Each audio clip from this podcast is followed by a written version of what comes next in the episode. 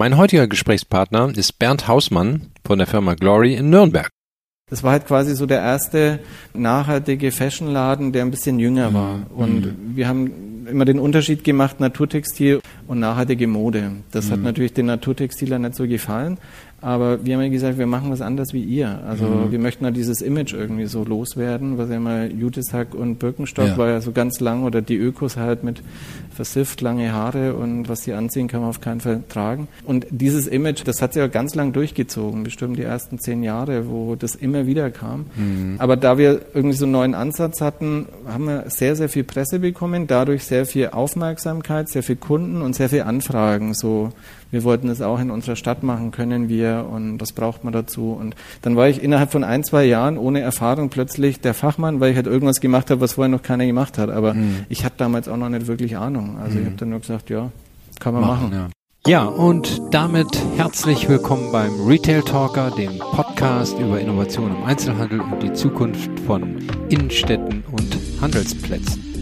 Mein Name ist Wolfgang Krogmann und ich unterhalte mich hier mit Managern, Machern und anderen schlauen Menschen, die sich trauen, etwas Neues zu wagen. Bernd ist Pionier im Verkauf von nachhaltiger Mode. Er hat bereits vor 15 Jahren angefangen, Marken, die heute angesagt sind, wie zum Beispiel Armed Angels oder die Sneakermarke Veja in Deutschland zu verkaufen. Und er war einer der ersten dabei. Bernd guckt genau hin. Woher kommt seine Ware? Wie wird sie hergestellt? Wie sind die Produktionsbedingungen? Wer sind seine Partner? Und möchte darüber alles wissen. Hört heute seine Geschichte vom beinahe Profifußballer über seine Sozialarbeit bis hin zum Beginn seiner Arbeit als Unternehmer und Eigentümer von Glory. Viel Spaß dabei. Auf geht's. Ja, ich freue mich, dass ich hier im Frankenland bin, in Nürnberg. Servus. Und heute die Möglichkeit habe, mich mit dir über Glor zu unterhalten. Ja, sollen wir mit dir mal anfangen? Wie du äh, möchtest, gerne. Ein bisschen erzählt, ist ja eine interessante Vita. 49 Jahre, in Nürnberg geboren, witzigerweise, und nie. Ich wohne mittlerweile 150 Meter neben meinem Geburtsort entfernt. Da sage ich mal, ich habe es nicht weit geschafft, wohne wirklich daneben. Und bin hier groß geworden, habe hier auch studiert, war eher zum Praktikum oder auf Weltreise in meinem Ausland, habe ja ein bisschen Zeit in größeren Städten verbracht, habe mich inspirieren lassen und hat eben so vor 15 Jahren die Idee, ein nachhaltiges Retail-Konzept zu entwickeln, weil es zum damaligen Zeitpunkt eigentlich Naturtextilien gab. Und ich habe immer gemerkt, dass ich, ich, selber für mich kann nichts einkaufen. Es gibt aber genügend Brands auf der Welt, die ich weltweit auf irgendwelchen Messen mhm. gesehen habe. Und es braucht quasi Orte, wo diese Brands zusammengefasst werden. Und das war vor 15 Jahren so die Grundidee von Glory. Ich habe davor was ganz was anderes gemacht. Ich bin eigentlich Pädagoge, habe ja. sechs Jahre ein Jugendhaus geleitet, habe mal Fußball gespielt. Also ja, da wollte ganz ich mal Fußball her. bei äh, Nürnberg, ne? Genau. Ja, immer noch Fan? Oder ich sage immer Sympathisant. Äh, ich verfolge es und als Clubfan hat man es so schwer, deswegen. Ja, das kann ich verstehen. Ja. Trotz Hacking. Ja. Aber ich bin auch HSV-Fan und ich finde im Moment dann, dann weißt du, von was ich sich spreche. das schwer genau. an. Ich drücke aber parallel die Daumen, weil sie spielen gerade. Ja, naja. Ja. Und spielst du selber noch Fußball jetzt? Ich habe bis vor fünf Jahren noch gespielt, aber dann hatte ich leider eine schwere Verletzung und deswegen habe ich aufgehört. Und Ersatzsport ja. stattdessen? Ja, schön laufen, Joggen. dreimal mhm. die Woche ein bisschen ja. Sport machen. Genau, ja. das ist für mich immer der wichtigste Ausgleich. Okay, gut. Mhm. Und dann hast du ja ein Studium gemacht und hast im Sozialbereich gearbeitet, ne? Mhm. USA, Genau, ich habe hab quasi soziale Arbeit studiert, ganz klassisch, wenn man die Welt verändern will, muss man soziale Arbeit studieren.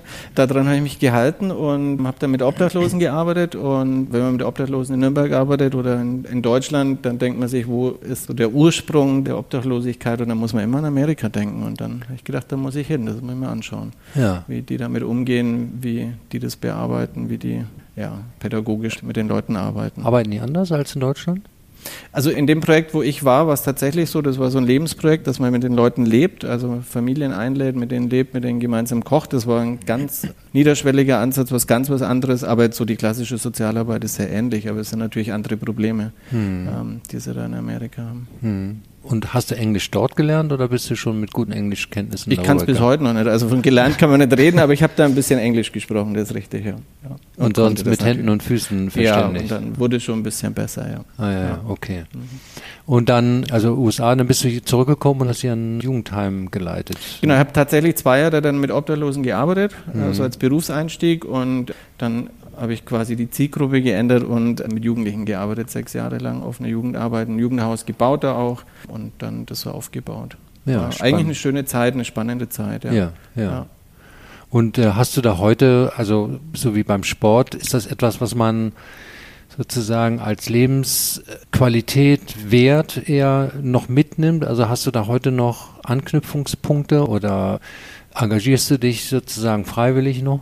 Ja, also es gibt quasi immer noch dieses Haus und das witzigerweise sind immer noch dieselben Mitarbeiterinnen von damals, die ich damals eingestellt habe, die da noch arbeiten. Dementsprechend ist da natürlich noch ein Kontakt da. Es gibt quasi wie so eine Unterstützungsgruppe oder so einen mhm. Verein, der halt das Haus auch so ein bisschen unterstützt und da bin ich noch aktiv.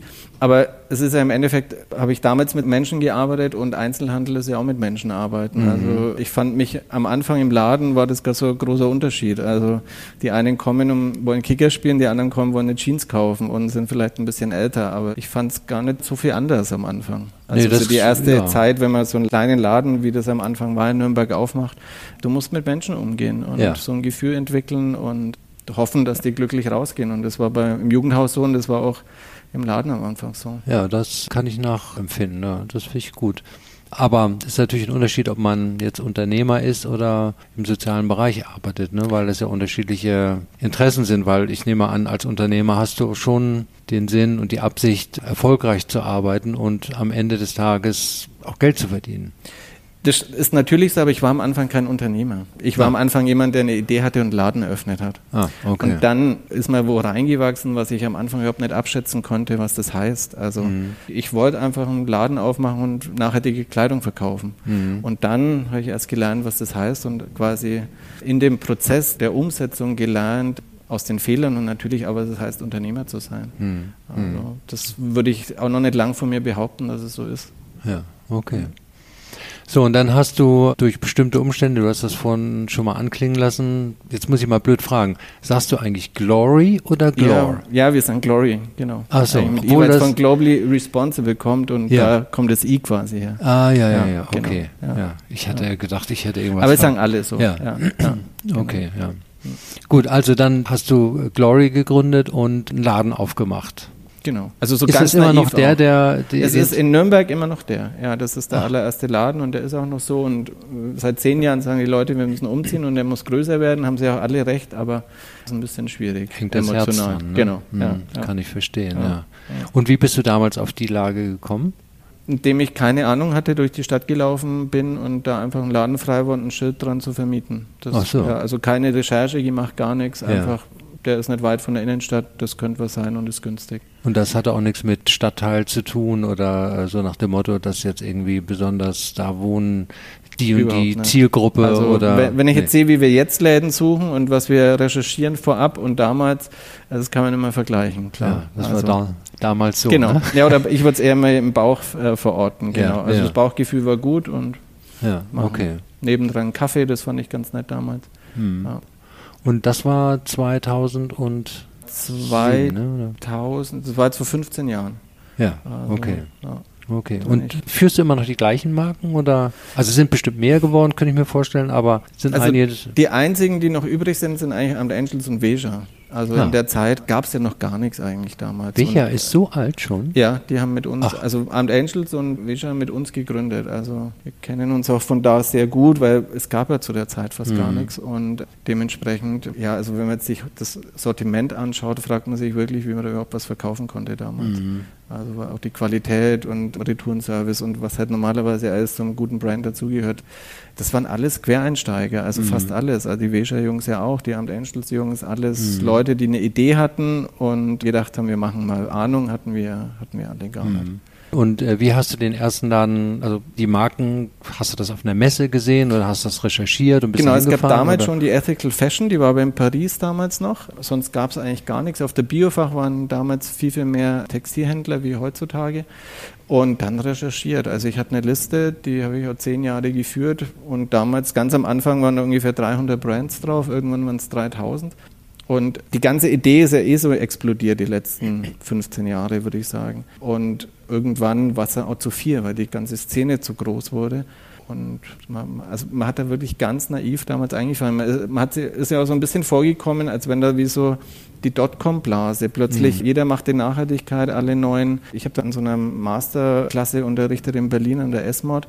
Der einzige Studiengang damals Sustainable in Design. Und in meiner Welt sprach jeder über Nachhaltigkeit. Mhm. War natürlich nicht so, aber man war wirklich so in einer Blase, wo man sich gedacht hat, die ganzen jungen Leute, die kommen, das ist ihr Thema. Mhm. Und das wurde einfach immer mehr. Und mittlerweile ja, ist es ja, ja wirklich in, in der Breite angekommen. Nun ist ja, also du kommst ja nicht aus dem Textilbereich. Ich mhm. weiß, es gab die Aktivitäten mit dem Verkauf von T-Shirts, ne, genau, ne, die du davon. aufgelegt hattest. Ja. Ne? Aber ich meine, ich weiß, so große Ketten, wenn die einen Laden aufmachen, die machen sich ganz genau Gedanken, wie viel Prozent mache ich mit T-Shirts, wie viel genau. mache ich mit Hosen, wie ist der Größenaufbau.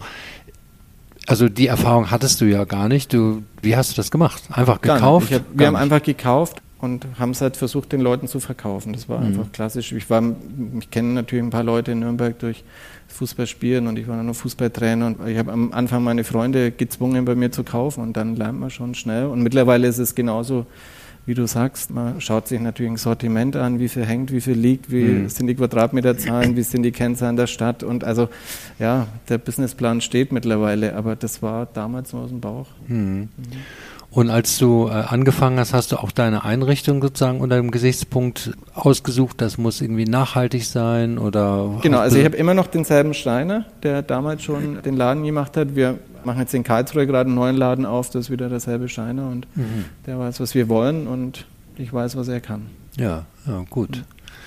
Okay, also das war der erste Laden und wie lange hat das dann gedauert? Also da hast du selber gestanden und hast dann wahrscheinlich ein, zwei Mitarbeiter genau, gehabt, genau, die, der, die ja. dich unterstützt haben. Ja. Mhm.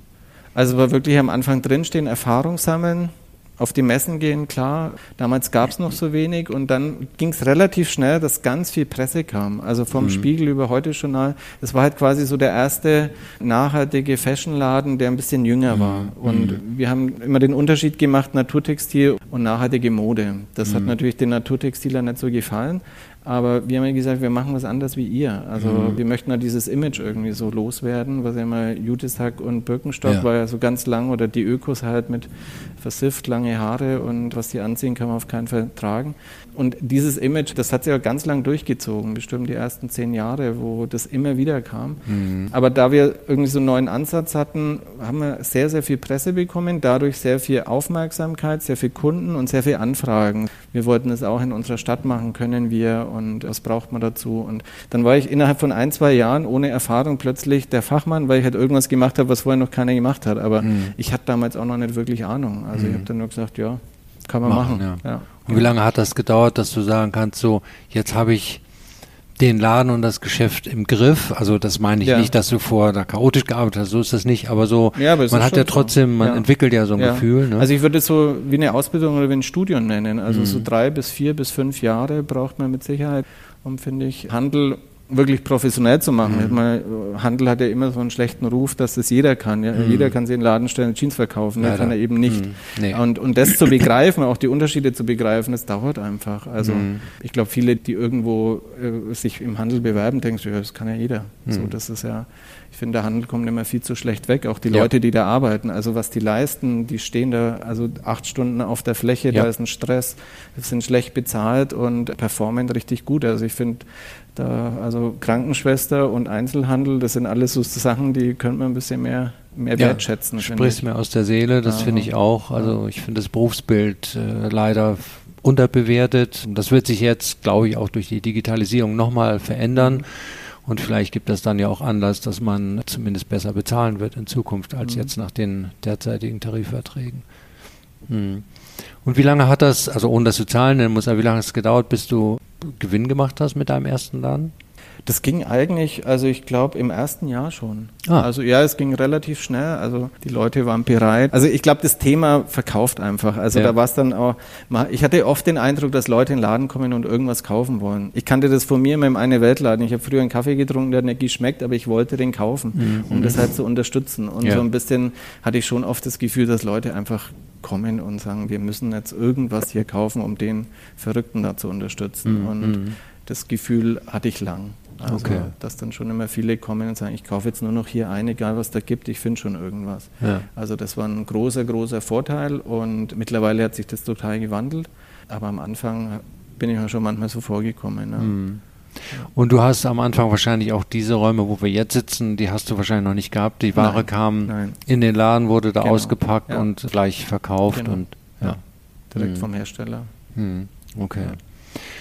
Und also dir ist ja wichtig, dass die Hersteller sozusagen auch deine Anforderungen erfüllen. Magst du die mal beschreiben, was du von denen erwartest und wie du das dann auch überprüfst, ob sie das alles so richtig machen aus deiner Sicht? Also es sind immer drei Säulen. Das aller, allerwichtigste ist Transparenz. Also das gehört einfach zum Umgang mit Menschen, mit Kunden, mit Herstellern, mit Lieferanten, dass die einfach mal offenlegen, wie die arbeiten. Das zweite sind natürlich die Materialien. Also es gibt halt bestimmte Sachen, wo wir sagen, wir verkaufen bei Baumwolle zum Beispiel nur Bio-Baumwolle fertig. Also da, da machen wir keine Kompromisse.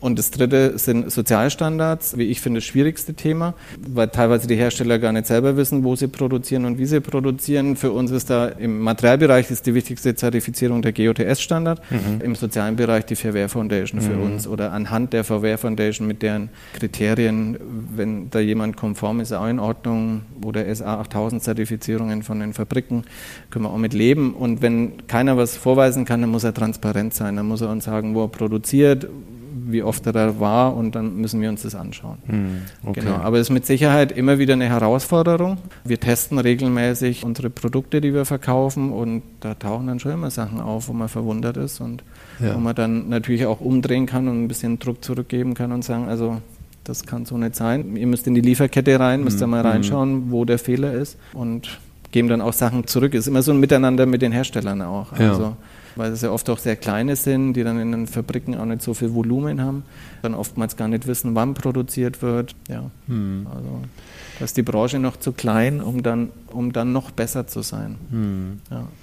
Ja, ich kenne es ja aus meiner Zeit bei H&M und Primark, da haben sich dann manche das sehr einfach gemacht, ne? so nach dem Motto, also die Großen lassen alle in Fernost produzieren und die kleinen Guten, das kommt alles hier aus äh, Mitteleuropa. Das ist aber nicht so, weil Ja. ich lese hier ja auch, was auf den Boxen steht, also die kommen auch aus ferneren Ländern. Ne? Ja, und so einfach ist, das wissen wir alle, wer sich ein bisschen damit beschäftigt, so einfach ist ja die Kette nicht. Mhm. Und wir sagen immer, es ist egal, wo man produziert, sondern wie man produziert, ist wichtig. Und Mhm. Hanf wächst halt hauptsächlich nur in China. Also die ganze Hanfindustrie ist nach China abgewandert. Also Mhm. Gibt ganz wenig in anderen Ländern, also muss man Hanf in China produzieren, genauso wie Jacken in China produziert werden, Mhm. zum größten Teil. Und dementsprechend muss man genau hinschauen. Und was mir persönlich immer wichtig ist, muss immer die Inhaber kennen. Mhm. Die Inhaber von den Herstellern. Das ist bei uns mit unserer Größe mittlerweile auch möglich. Und da so ein Gespür zu bekommen, wie ernst die das meinen Mhm. oder warum die irgendwas machen. Das ist kein Kriterium für einen Kunden, aber es ist ein Kriterium für mich. Ja. Einfach so ein Gefühl zu haben, okay, mit was beschäftigen die sich, was sind ihre Fragen, wie erklären sie mir ihre Kollektion. Und nach außen hin ist es ja für uns, die, die, die nachhaltige Mode muss ja dahin kommen, dass Mode im Vordergrund steht und nicht die Nachhaltigkeit im Vordergrund steht. Das ist wichtig. Aber intern schauen wir natürlich extrem drauf, dass das unseren Kriterien auch entspricht, weil sonst machen wir uns unglaubwürdig. Nee, klar, du musst ja dein Wertesystem auch Genau. nach außen gegenüber den Kunden vertreten Genau. und wenn das nicht stimmt, dann wäre das ja aufgesetzt oder Marketing nur, ne? Genau, der Kunde muss Vertrauen zu uns haben, dass alles, was er kauft, den Kriterien entspricht. Und dann soll er sich ausleben. Dann soll er sich gar keine Gedanken mehr machen. Das nehmen wir ihm ab, hoffe ich. Also das ist unser Ziel, ihm das abzunehmen, wo das produziert wird, wer dahinter steht und dann kann er einfach sich überlegen, welchen Jeansschnitt er will und nicht mehr, wo ist die produziert. Ja. Ja, ich finde das ist auch wichtig, was du eben sagtest. Die Kunden kommen ja eigentlich wegen der Mode. Also es gibt sicherlich auch ein paar Menschen, die sagen so, ich kaufe grundsätzlich nur ein, was nachhaltig ist. Aber wer kleidet sich schon gerne für sich selber ungünstig ein? Ja, also das, das muss ja irgendwie zu einem ja auch passen. Also glaube ich jedenfalls, sonst würde ich mein Leben lang nicht auch damit mich beschäftigt haben, wenn ich nicht der Überzeugung wäre. Aber die Mode, glaube ich, das ist ja wichtig, damit die Menschen auch wirklich sagen können, okay, genauso bei Lebensmitteln. Ne, ich wollte gerade sagen, es, es, muss schmecken. Ja. Genau. Ich hatte gerade den Kopf auch zu sagen, das ist genauso wie beim Essen. Mhm. Also und den, den, Veganern wurde ja immer vorgeworfen, es schmeckt nicht. Das ist ja auch sowas, was jetzt so ein bisschen durch vielen Veganer, die es jetzt gibt, endlich mal widerlegt wurde. Es ist, kommt immer darauf an, wer kocht und wie es ja. schmeckt. Und ähnlich ist es in der Mode. Es kommt auf den Designer drauf an, wie er einen Schnitt macht und dann passt er oder passt er nicht. Aber das hat jetzt erstmal nichts mit Nachhaltigkeit zu tun. Ja. Hm. Okay. So, und dann hast du lange Jahre sozusagen nur den einen Store gehabt. Und wann hat es angefangen, dass du und ich weiß es ehrlicherweise, das habe ich nicht herausgefunden, ja. mit Online oder mit dem zweiten Store. Was kam zuerst? Also wir haben von Anfang an online verkauft, auf einem ganz niedrigen Niveau, aus ah, ja. dem Laden heraus, gepickt und so. Mhm. Und der zweite Store kam schon nach zweieinhalb Jahren. Ah. Aber das war nie von mir ein Konzept. Also ich hatte nie die Idee, ich mache ein Franchise-Unternehmen auf und mache 300 Filialen und entwickle jetzt mal so ein Glory-Franchise-Konzept, sondern es war so, dass wir so viel Aufmerksamkeit hatten, dass die Leute kamen mhm. und gesagt haben, ich möchte Glory in meiner Stadt machen. Mhm. Und dann war es für mich immer so, okay, mag ich die Person oder nicht? Und habe dann auch erst lernen müssen, was das so heißt, was abzugeben, also eine Marke abzugeben, wie können die Läden führen, wie, wie setzt man das quasi auf. Mhm. Und am Anfang habe ich gesagt, ja, du bist nett, mach doch. Mhm. Und dann waren wir plötzlich vier Läden nach kurzer Zeit. Und dann hat eigentlich so das erst, das war auch so ein Learning, erstmal eingesetzt, okay, wie macht man das eigentlich? Mhm. Also dann mal mich mit Franchise-Leuten getroffen und auch kurz mal so ein Franchise-Konzept entwickelt und zum Berater und so, um ja. einfach mal zu kapieren, okay, wie, was will ich da eigentlich und wie ist das? Also es war relativ erfolgreich, so die ganzen Glory-Läden funktionieren, das ist schön, aber es war aus wirtschaftlicher Sicht für mich persönlich, hat mir das wenig gebracht. Mhm. Also für die Marke natürlich, wir wurden halt größer, aber am Anfang war das immer so alles so sehr, sehr unprofessionell. Das sind ja auch alles selbstständige Unternehmer. Genau. Ne? Also das war mir immer wichtig, dass klar ist, welche Philosophie die Läden haben, aber ich fand es immer eine total schöne Idee, inhabergeführte Läden mhm. zu haben. Also dass Glory dafür steht, dass es Inhaber gibt, die ihre Seele in den Laden bringen. Mhm. Und dass du das auch am Sortiment merkst, dass du das so ein bisschen an der Einrichtung auch spürst, dass die alle ein bisschen unterschiedlich sind, aber trotzdem merkst du, das ist eine Familie. Mhm. Das war immer so meine Idee von Glory. Ah, so. ja. Die ist eigentlich bis heute noch da, das, mhm. was natürlich ein bisschen professionalisiert haben haben. Mhm. Aber ich wollte nie, dass überall alles gleich ist. Also mhm. ich sage, wir kein McDonald's haben, ja. sondern ich möchte die Seele dieser Leute, die da arbeiten, da irgendwie drin spüren oder wie die Mode empfinden, was die. Mhm. Ich sage mal, es ist wie so ein Theaterstück. Also jeder interpretiert es anders, jeder mhm. ist Regisseur von seiner Stadt. Und das fand ich irgendwie so eine Idee, die hat mir gefallen. Und das ist aber bis heute so, dass wir das eigentlich so machen, wenn wir jemand haben in der Stadt. Mhm. Ja, für die Zuhörer muss ich mal ganz kurz einwerfen. Ihr schreibt ja auch das Wort Franchise nicht, wie es normalerweise geschrieben wird, sondern der erste Teil wird geschrieben wie Friend, also Freunde. Ne? Ja. Also ist sicherlich kein reines Freundschaftsprogramm, aber da drückt sich ja schon aus das Verhältnis, was du auch anstrebst mit deinen Franchise-Nehmern. Genau, und denen auch möglichst wenig vorschreiben. Also klar ist es, die Kriterien müssen stimmen, das würde der Marke total schaden, aber dann ist es relativ frei. Also mhm. jeder bestückt seinen Laden selber, das Sortiment kann er auswählen. Natürlich gibt es einen Austausch. Wir haben Glory Calls oder mit den neuen Leuten nennen wir das immer Glory Newcomer Calls. Wer dazukommt, die werden gecoacht, die werden natürlich betreut. Und dadurch wird es natürlich sehr ähnlich. Hm. Aber trotzdem ist jeder Laden anders. Auch einrichtungsunterschiedlich. Ne? Mhm, Und ja. auch Präsentationsvorgaben, sowas gibt es auch gibt's nicht. Gibt es gar nicht, mhm. nein. Nein, okay. das ist natürlich, in, zum Coaching wird viel drüber gesprochen und dann ist es natürlich oft sehr ähnlich, weil man auch die anderen Glory-Läden hernimmt. Aber es ist eher so ein Empowerment von den Leuten dass die wissen, wie das geht und dann sich überlegen, okay, wie interpretiere ich so einen Glory-Laden? Und mhm. natürlich ist das nie komplett anders, aber es ist immer wieder erkennbar, dass es Unterschiede gibt.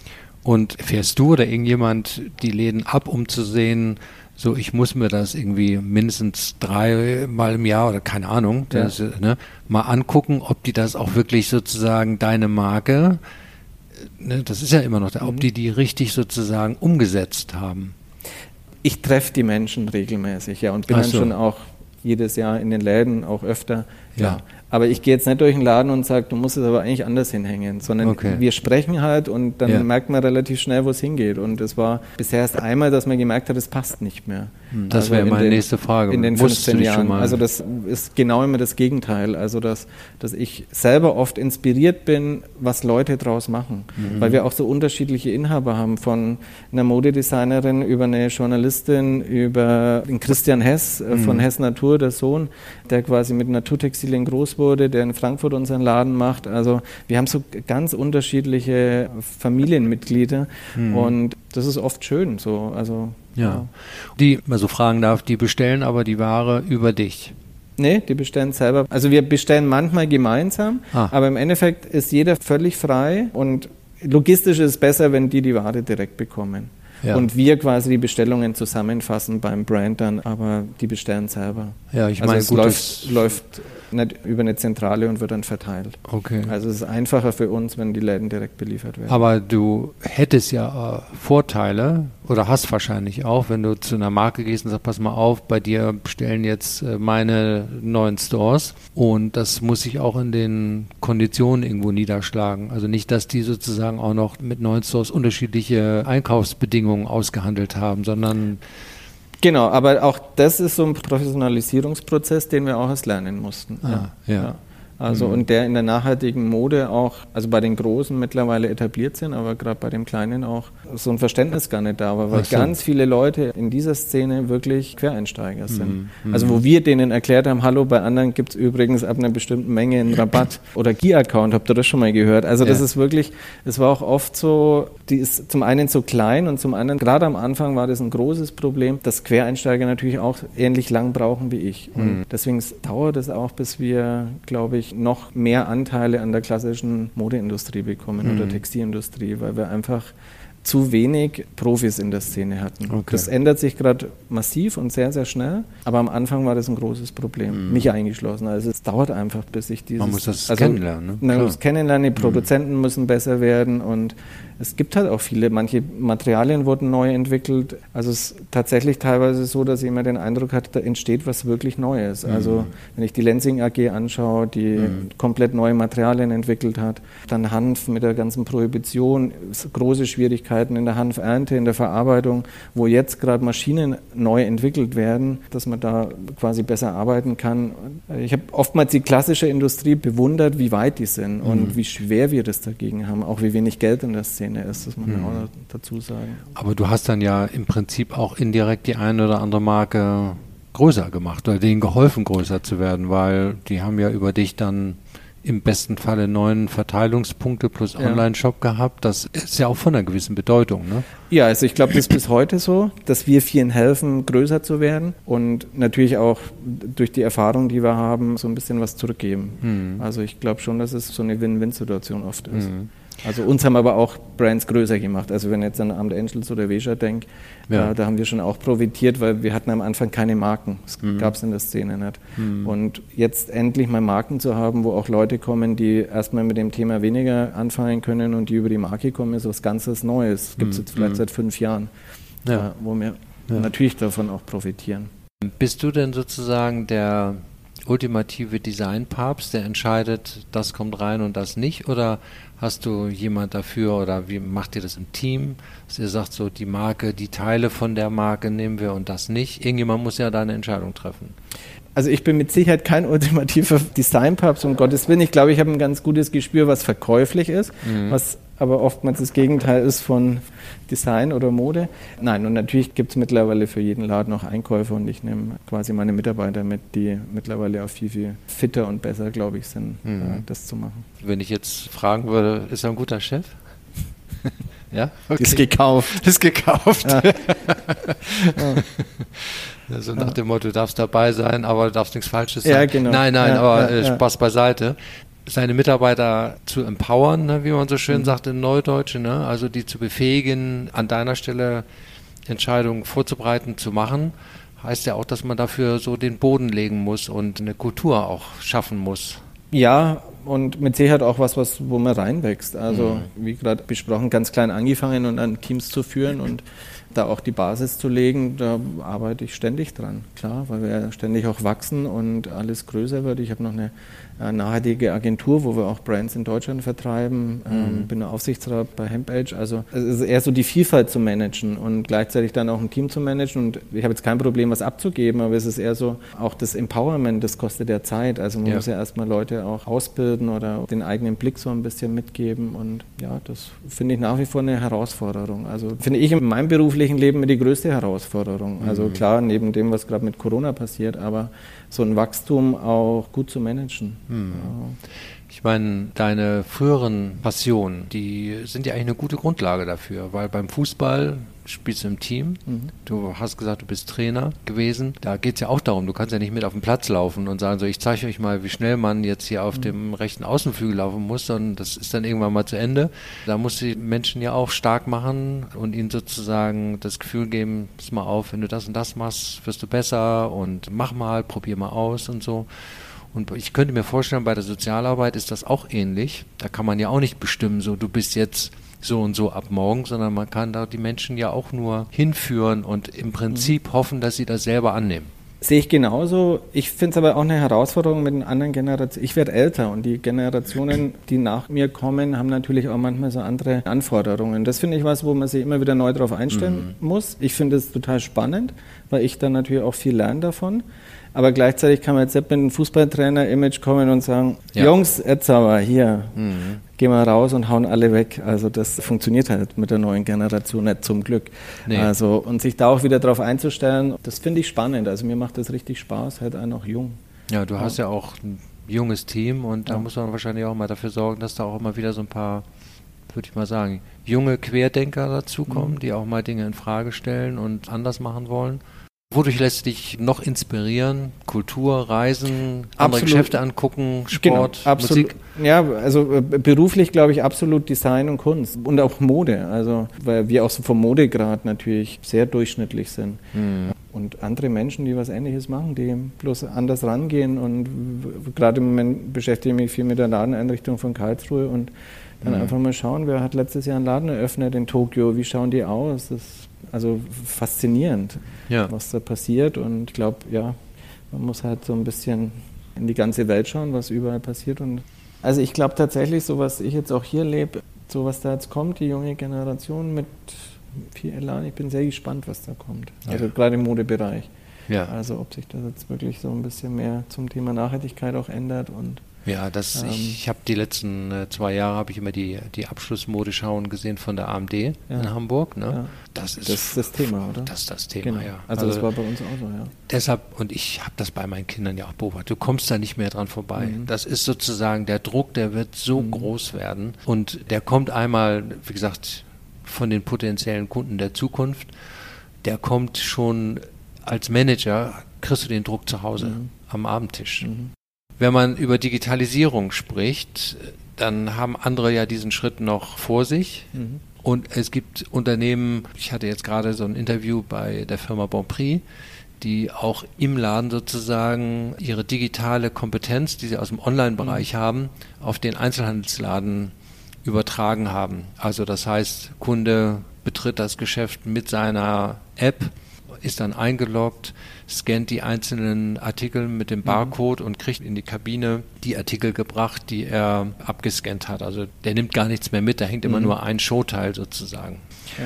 Und auch der Weg danach, Bezahlung, mögliche Versendung, Abholung, wie immer man das ja. macht, das ist mehr so von der Online-Denke gedacht, mhm. mhm. aber auf Retail übertragen. Mhm. Habt ihr auch irgendwie so Gedanken, wie ihr noch weiter digitalisiert oder irgendwelche anderen Services anbietet oder mal blöd gesagt, passt das zur Nachhaltigkeit? Ah ja, natürlich ja. würde das so, also hätte ich jetzt kein Problem damit. Was wir natürlich anbieten, ist, dass wir Bestellungen in den Laden liefern, dass man Bestellungen im Laden zurückgeben kann, dass man im Laden auch für den Kunden was bestellt, wenn man die Größe nicht mehr da hat. Aber ich glaube, das sind so die Einstiegsdigitalisierung für den Einzelhandel. Aber mhm. wir sind da noch nicht viel weiter. Also wir haben da jetzt auch keine Digitalvision im Kopf hat aber auch ein bisschen damit zu tun, dass das, was mir so begegnet ist auf den Messen oder auch in der Umsetzung, mich noch nicht wirklich überzeugt hat. Aber ich muss halt gestehen, das kannte ich mhm. gar nicht. Also da haben auch viel vielleicht noch ein bisschen Nachholbedarf. Ich merke schon, dass jetzt auch in Corona-Zeiten es gut ankommt.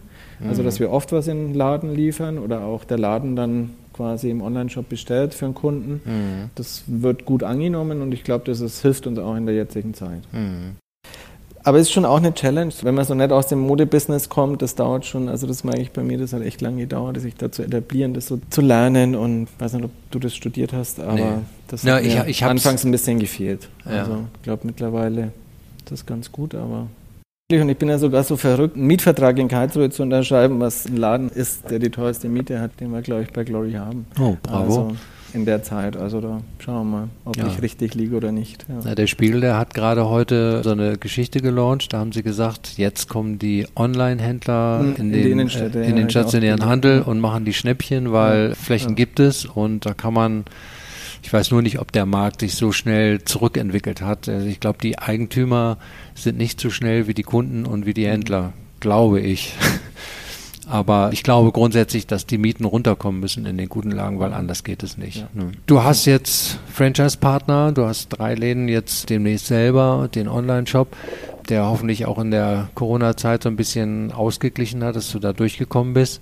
Kannst du dir vorstellen, noch weiter zu expandieren? Kannst du dir vorstellen, sogar ins Ausland zu gehen? Ja, also wir haben jetzt vier Standorte, die wir quasi entwickeln wollen, wo auch die Inhaber schon da sind, wo wir hoffen, dass wir das dieses Jahr sogar noch umsetzen, sind da gerade auf Suche. Das würde mich sehr freuen, weil da ist auch Wien dabei. Also das heißt, Ja. wir werden dann auch in, komplett in der Schweiz, Österreich und Deutschland vertreten. Dementsprechend ist das so das kurzfristige Ziel und das mittelfristige ist natürlich dann auch ja, in, den, in Europa sich zu erweitern. Mhm. Also ich denke jetzt eigentlich nur innerhalb von Europa aktuell Ja. und dann auch mit dem Online-Shop natürlich Mhm. nachzuziehen. Ja. Und äh, machst du eigentlich Werbung mit Glory? Ja. Also, Ja? Also in sozialen Medien oder? Genau, also hauptsächlich Social Ja. Media. Ja. Hm, Okay. Ja. Gut, gut. So, das heißt, ein gesundes Unternehmen mit, ja, wie, wie sagt man immer so schön, jedes Unternehmen muss ein USP haben, ne?